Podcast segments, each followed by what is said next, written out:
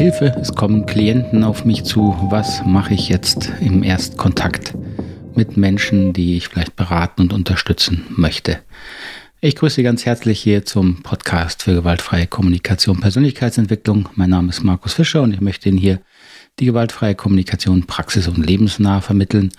Und wie schon im letzten Mal angekündigt, habe ich eine kleine Reihe gestartet zum Thema gewaltfreie Kommunikation in der Praxis.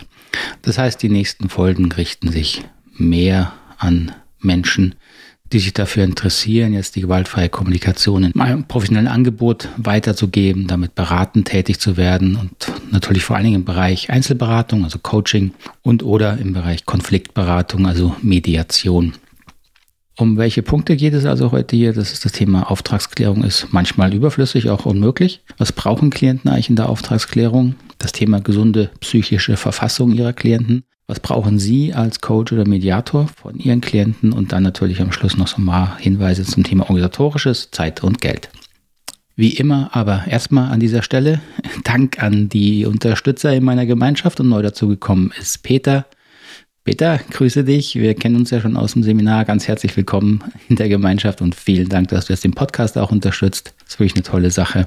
Und äh, da möchte ich Sie auch zu einladen, wenn Sie den Podcast gut finden, irgendwie unterstützen möchten, gibt es verschiedene Möglichkeiten. Toll ist zum Beispiel eine Bewertung. Und mittlerweile geht es auch auf Spotify. Also wenn Sie den Podcast über Spotify hören, wäre es super. Da gibt es jetzt ein, ein Sternefeld sozusagen in der Spotify-App. Und wenn Sie mir da Sterne hinterlassen, möglichst viele natürlich, wäre super, weil dann wird der Podcast mehr gefunden und dann habe ich sozusagen da auch was von. Vielen, vielen Dank. Und wenn Sie überlegen, die Gemeinschaft hier den Podcast zu unterstützen mit dem kleinen monatlichen Beitrag, dann schauen Sie gerne auf die Seite www.knotenlösen.com und unter Podcast finden Sie da den Button Gemeinschaft, also die, die Möglichkeit, hier den Podcast zu unterstützen. Vielen Dank. Das Thema Auftragsklärung, der erste Kontakt mit Klienten. Nochmal vorausgeschickt, das Thema Auftragsklärung, wenn es um die Arbeit in Organisationen geht, also in der Verwaltung, in Unternehmen, allen Arten von Strukturen, das ist nochmal ein sehr viel komplexeres Thema. Wenn da Wunsch und Bedarf ist, das zu vertiefen, kann ich das gerne machen. Schreiben Sie mir es gerne, weil das ist natürlich dann nochmal sehr, sehr speziell. Heute geht es eher darum, wenn Sie die gewaltfreie Kommunikation eine Weile praktizieren, merken, es tut gut, diese Selbstklärung, die Selbstreflexion, dann eine gewisse Übung gewonnen haben, äh, dann werden Sie natürlich auch offener dafür, andere Menschen auch zu unterstützen und dann eben entweder einzeln, wenn Menschen in ihr Leid klagen, ihre Probleme und Sorgen klagen oder auch Entscheidungsschwierigkeiten mit ihm besprechen, dann können sie natürlich helfen durch diese Selbstklärung, dass erstmal bewusst wird, was da eigentlich unklar ist innerlich, welche Bedürfnisse sich da melden, welche Emotionen noch nicht verarbeitet sind. So all das, was wir eben im, in der Vertiefung und im Lernprozess der gewaltfreien Kommunikation machen da sind sie ja quasi schon direkt im Arbeiten. Das heißt, ähm, ganz oft werden sie in die Situation kommen, dass eine Auftragsklärung im klassischen Sinne gar nicht äh, nötig, gar nicht möglich, manchmal auch unmöglich ist. Also wenn Sie Führungskraft sind, wenn Sie Lehrerin sind, Erzieher, Erzieherin, dann haben Sie natürlich ganz oft Situationen, wo Sie mit den Menschen im Sinne der Klärung ein Gespräch führen, ja, dass da einen Stress gibt unter den Mitarbeitern, Mitarbeitern, dass einzelne Mitarbeiter, einzelne Schüler zu ihnen kommen und ihre Sorgen mit ihnen besprechen wollen. Und dann können sie natürlich genau das machen, was wir ja in der gewaltfreien Kommunikation so viel auch üben. Die Menschen unterstützen, erstmal bewusster zu werden, was wirklich in ihnen losgeht und dann auch Verantwortung für die eigenen Bedürfnisse zu übernehmen.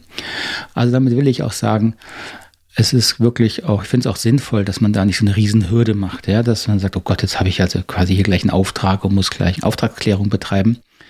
Nein, das ist gar nicht nötig. Wenn sich's ergibt und organisch und sinnvoll in ihren Arbeitsbereich passt, äh, dann wäre es doch Unsinn zu sagen, wenn Menschen in einer Situation auf sie zukommen und Unterstützung brauchen, dass sie sagen, Moment, Moment, Moment, jetzt müssen wir erstmal einen Auftrag klären, bevor wir hier reden können. Nee, wenn da die Not sichtbar ist und Zeit ist und sollen Sie sich in der Lage sehen und fühlen, dann können Sie doch natürlich, so gut es geht, dann gleich in die Unterstützung einsteigen. Also eben Auftragsklärung ist nicht immer notwendig und auch nicht immer sinnvoll.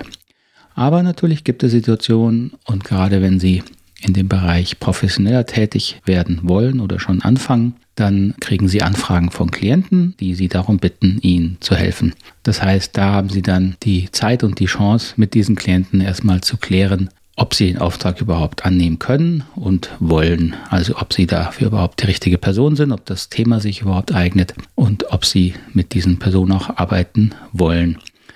Und auch dieser Bereich ist jetzt im Bereich ähm, Coaching, Einzelberatung und Mediation gar nicht so unterschiedlich. Wie gesagt, abgesehen von dem Bereich der Arbeit in Organisationen. Aber jetzt im Privatbereich ist die Auftragsklärung sehr, sehr kurz.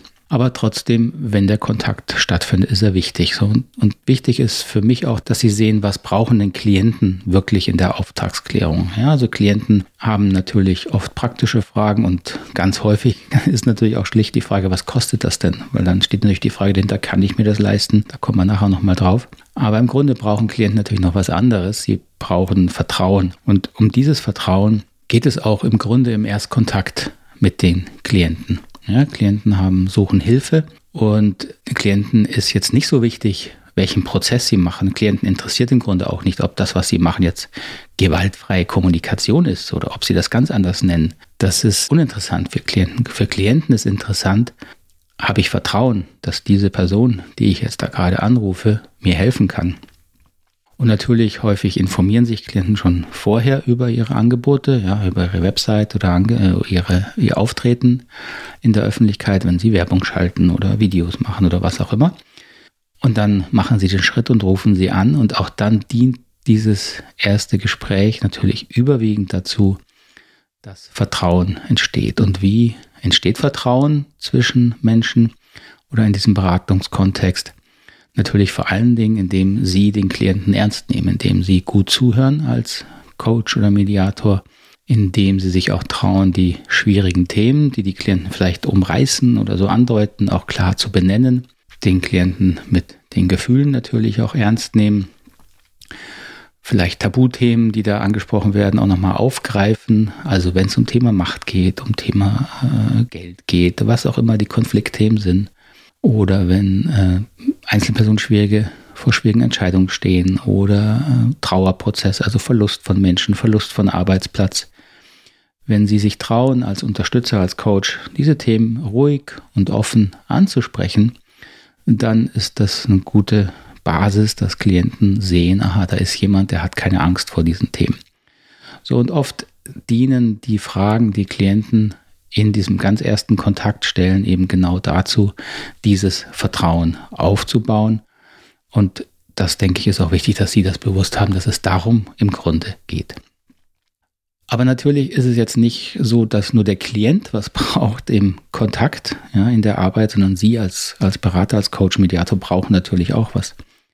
So was brauchen Sie im Grunde? Ähm, jetzt mal ganz basic, können Sie nur mit Menschen arbeiten, jetzt zumindest in meinem Kontext, die psychisch gesund sind.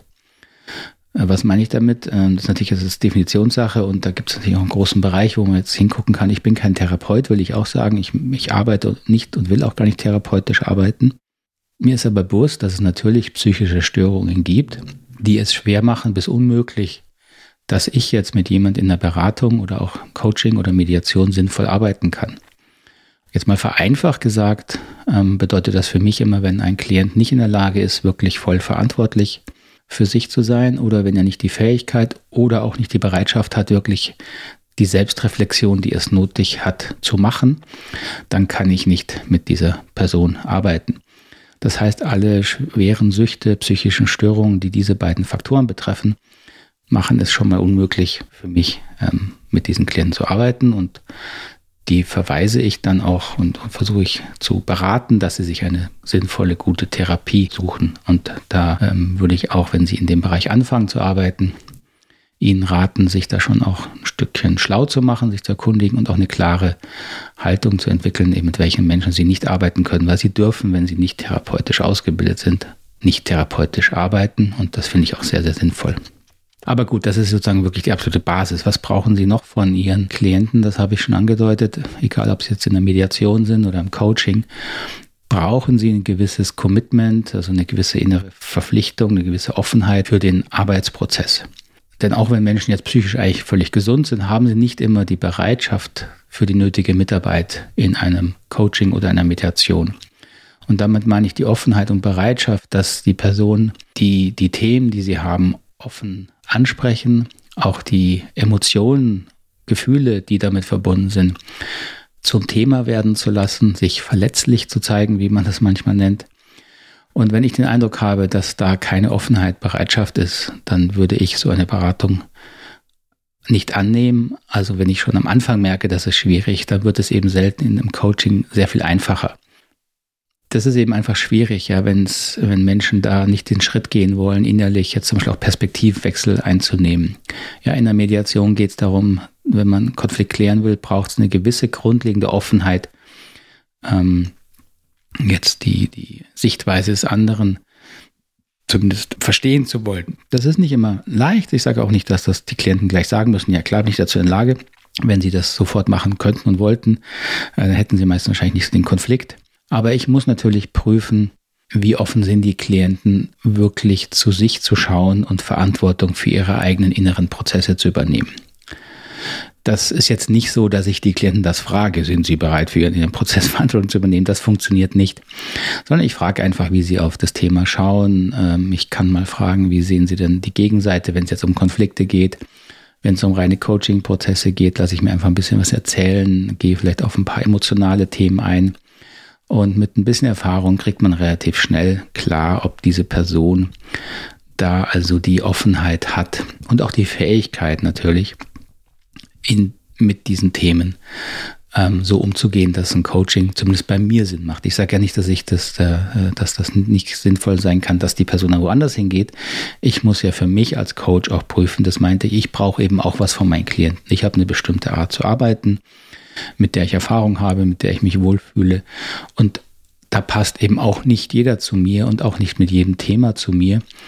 Und da würde ich Sie auch ermutigen, wenn Sie eben in den Bereich äh, einsteigen, das sich für sich zu prüfen, klar zu bekommen, auch natürlich auszuprobieren. Man kann das nicht immer gleich am Anfang festlegen, aber dann da auch dazu zu stehen, dass Sie sagen, ja, das so arbeite ich eben, so möchte ich arbeiten. Und dann muss man eben schauen, ob man da die richtigen Klienten findet. Etwas, was relativ häufig vorkommt in diesen Auftragsklärungsgesprächen, ist, dass die Klienten fragen, was machen sie denn eigentlich da? Ja, was passiert denn da in so einer Mediation? Was passiert denn in so einem Coaching, in einer Einzelberatung? Das, was Sie natürlich sagen, hängt jetzt sehr davon ab, was Sie gelernt haben, welche Erfahrungen Sie haben. Ich kann natürlich jetzt hier nur so ein Stück weit meine eigenen äh, Prozesse hier als Beispiel nehmen, also die Arbeit mit der gewaltfreien Kommunikation. Und auf diese Fragen muss man aber versuchen, so zu antworten, dass man es verständlich macht. Und da ist ein bisschen Gefahr, dass wir, die wir jetzt als, als Berater, als Coaches sehr tief in diesen Prozessen drin sind, dass wir denken, wir müssten jetzt erklären, wie genau diese Prozesse ablaufen und dass wir da auf die Gefühle eingehen und die hinterfragen und die versuchen, die Bedürfnisse zu verstehen. Davon würde ich Ihnen eher abraten, diese Prozesse zu erklären ähm, ist für die Klienten meistens nicht nachvollziehbar. Das beginnt schon damit, dass wenn sie Begriffe wie Empathie oder Bedürfnisse, äh, Bedürfnisse geht vielleicht noch, aber schon Empathie ist ein Thema, was Klienten, wenn sie nicht vom Fach sind, meistens gar nicht genau wissen, was damit gemeint ist. Da gibt es viele unterschiedliche Bedeutungen, das ist also eher missverständlich.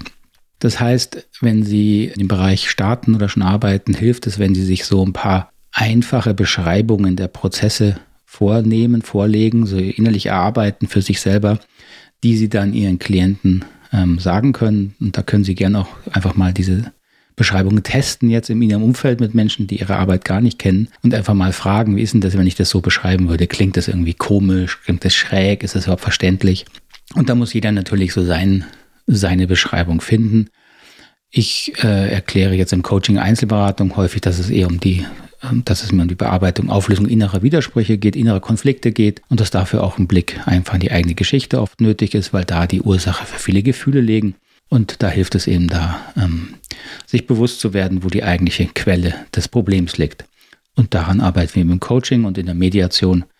Erzähle ich oft eher was, dass wir ähm, eben schauen müssen, wo die Hindernisse in der Vergangenheit liegen, also was passiert ist in der Vergangenheit, was aufgeräumt werden muss, wo die Knoten entstanden sind die die Beziehung schwer machen. Und dass wir eben diese Knoten versuchen zu lösen, um dann konkret ähm, Verbesserungen für die gegenwärtige Situation zu finden oder auch in der Zukunft Lösungsvorschläge zu erarbeiten oder neue Vereinbarungen zu erarbeiten, sodass die Zusammenarbeit und die Beziehung wieder besser wird. Also das sind sehr, sehr allgemeine Beschreibungen. Und wie gesagt, da geht es eben oft nicht darum, dass die Klienten jetzt wirklich wissen wollen, was tun sie da ganz genau? Klienten suchen Vertrauen in diesen Gesprächen und sie gewinnen eben Vertrauen, wenn sie erleben, ah, sie können auch so einen, so einen komplizierten Prozess wie Coaching und Mediation eben einfach beschreiben. Dann kann ich mich als Klient entspannen und sehe, ja, die Person weiß wohl, was sie da tut. Also das sind so die inhaltlich so die ganz grob die wesentlichen Themen, um die es in der Auftragsklärung mit Klienten oft geht. Diese Auftragsklärung, wie gesagt, jetzt im nicht organisatorischen Bereich geht oft recht flott. Das sind manchmal nur 10, 15 Minuten. Manchmal dauert es auch 30 Minuten, natürlich, wenn Klienten da viele Fragen haben oder vor allen Dingen auch viele Unsicherheiten haben. Und da muss man natürlich schauen, wie viel Zeit kann ich da investieren. Und natürlich gibt es auch ein paar organisatorische Fragen. Die allerwichtigste eigentlich ist die Frage nach der Zeit. Die Arbeit braucht Zeit, das heißt, im Coaching ist natürlich weniger das Problem. Da kann ich sagen, ich arbeite erstmal eine Stunde, nehme sich ein bisschen mehr Zeit. Das ist oft ein guter Zeitraum, in dem man die, Themen erstmal klar bekommt. Manche Berater sagen ja auch, sie, sie haben so einen festen Zeit, ähm, Zeitslot. Dem therapeutischen Bereich hat man so diesen 50-Minuten-Rhythmus. Äh, ähm, den habe ich jetzt nicht so fest, sondern ich habe den Luxus, mir da ein bisschen mehr Flexibilität leisten zu können. Schwieriger wird diese Zeitbesprechung im Bereich der Mediation, einfach weil Mediation natürlich komplexer ist, mit mehr Emotionen aufgeladen ist. Konflikte sind einfach schwierig. Und da ist es gut, auf jeden Fall genug Zeit zu haben. Das größte Problem in der Mediation ist, wenn man vorher zu wenig Zeit hat und dann das Ding abbrechen muss, den Arbeitsprozess. Jetzt in der Paarmediation, Familienmediation hat sich bewährt, also auf jeden Fall anderthalb Stunden zu haben vielleicht auch zwei Stunden fürs erste Gespräch. Das ist oft ein Zeitrahmen, in dem man zumindest äh, den Prozess eine gewisse Tiefe bekommt und dann aber auch wieder abrunden kann, sodass die Klienten mit ein bisschen mehr Ruhe und Hoffnung hoffentlich dann auch nach Hause gehen. Noch ein wichtiges Thema, was Sie jetzt vielleicht vermisst haben, vielleicht dachten, ist doch das wichtigste Thema, ist das Thema Geld und Bezahlung. Und da ich weiß, dass dieses Thema gerade für viele, äh, die anfangen in der Beratung, ein schwieriges Thema ist. Wie viel Geld darf ich verlangen? Was bin ich wert? Kann ich da mich verkaufen? Ist das Wort ein sich verkaufen? Dachte ich, dafür mache ich dann einen eigenen Podcast und den mache ich das nächste Mal. Deswegen möchte ich es hiermit erstmal stehen lassen und hoffe, das war so hilfreich und nachvollziehbar. Sie wissen, ich freue mich immer über Kommentare und Nachfragen hier. Der Podcast ist ja ein, soll ein, so gut es geht, eben ein bisschen Dialog sein. Auch wenn das hier erstmal eine Einbahnsprache, Einbahn, Einbahnstraßengespräch ist. Schwieriges Wort. Sie wissen, was ich meine. Also trauen Sie sich. Meine Kontaktdaten sind alle immer überall zu finden, unterhalb des Podcasts oder auf der Homepage. Sie können mir eine E-Mail schreiben, Sie können mir eine WhatsApp schreiben, Sprachnachricht und so weiter.